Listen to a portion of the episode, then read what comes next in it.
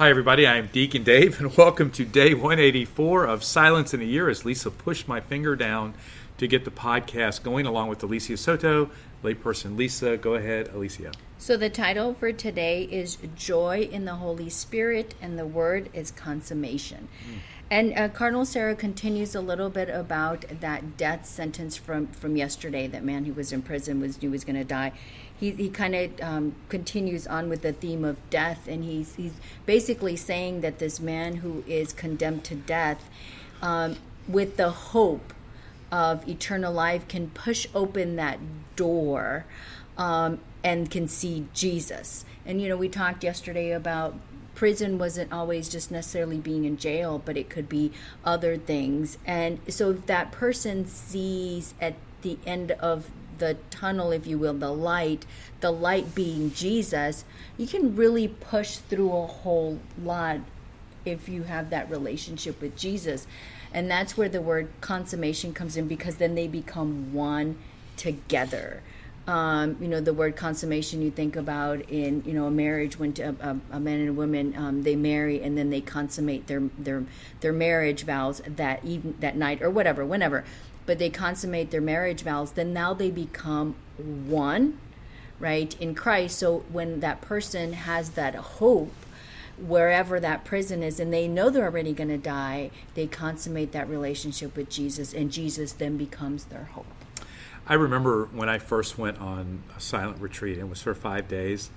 I felt like I was being sent off to prison because I like to talk. In case y'all didn't know that, and I know it's shocking, but I I was like, oh my goodness, what am I going to do for the next five days?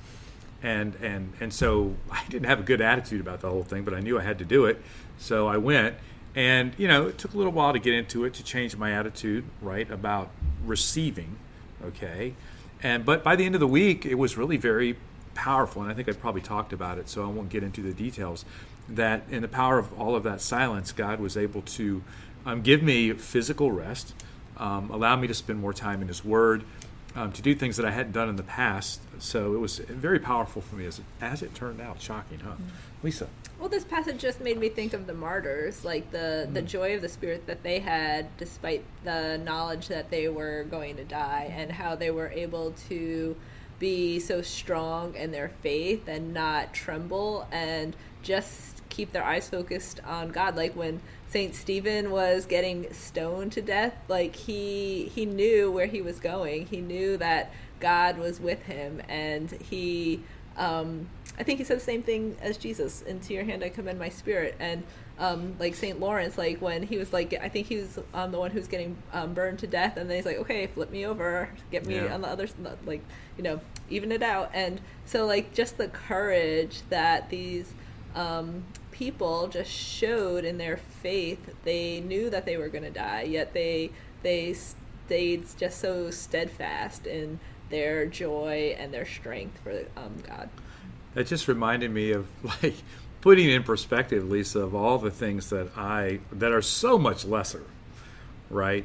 That I allow to get to me, and I don't live out that eternal perspective.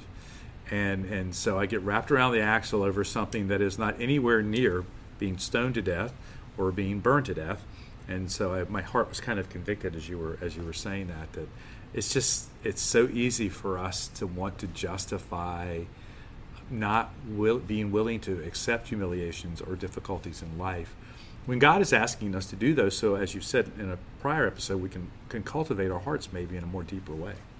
Right, and and also those martyrs, they didn't argue, they didn't, you know, they didn't rebuke whoever was torturing them or anything like that. You know, they were silent in that knowledge, right? Which means that they had that relationship, that they consummated their relationship with Jesus so much so that they knew that Jesus was that light, and they once they went through that door, that's who was there waiting for them and that's what I want my mind to be is to know that no, I'm nowhere near that um, because things still bother me a great deal sometimes, and I think, well, that was pretty silly. Why did I allow that to bother me? Like mm-hmm. at the end of the day, is that really that much of a big deal?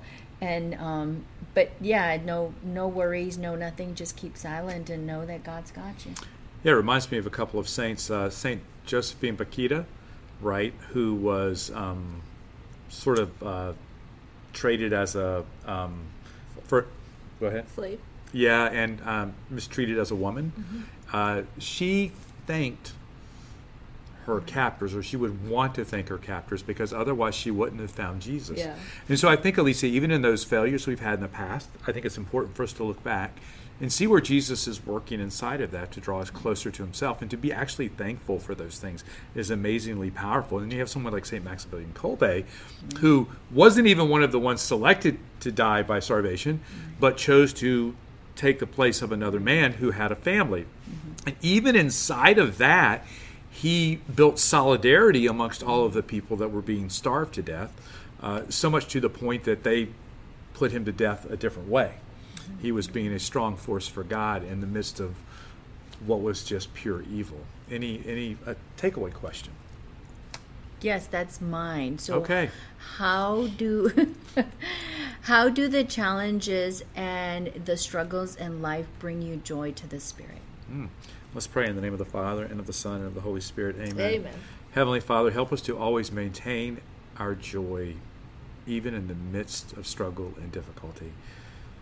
May you bless everyone in the name of the Father and of the Son and of the Holy Spirit. Amen. Amen. See ya. Bye.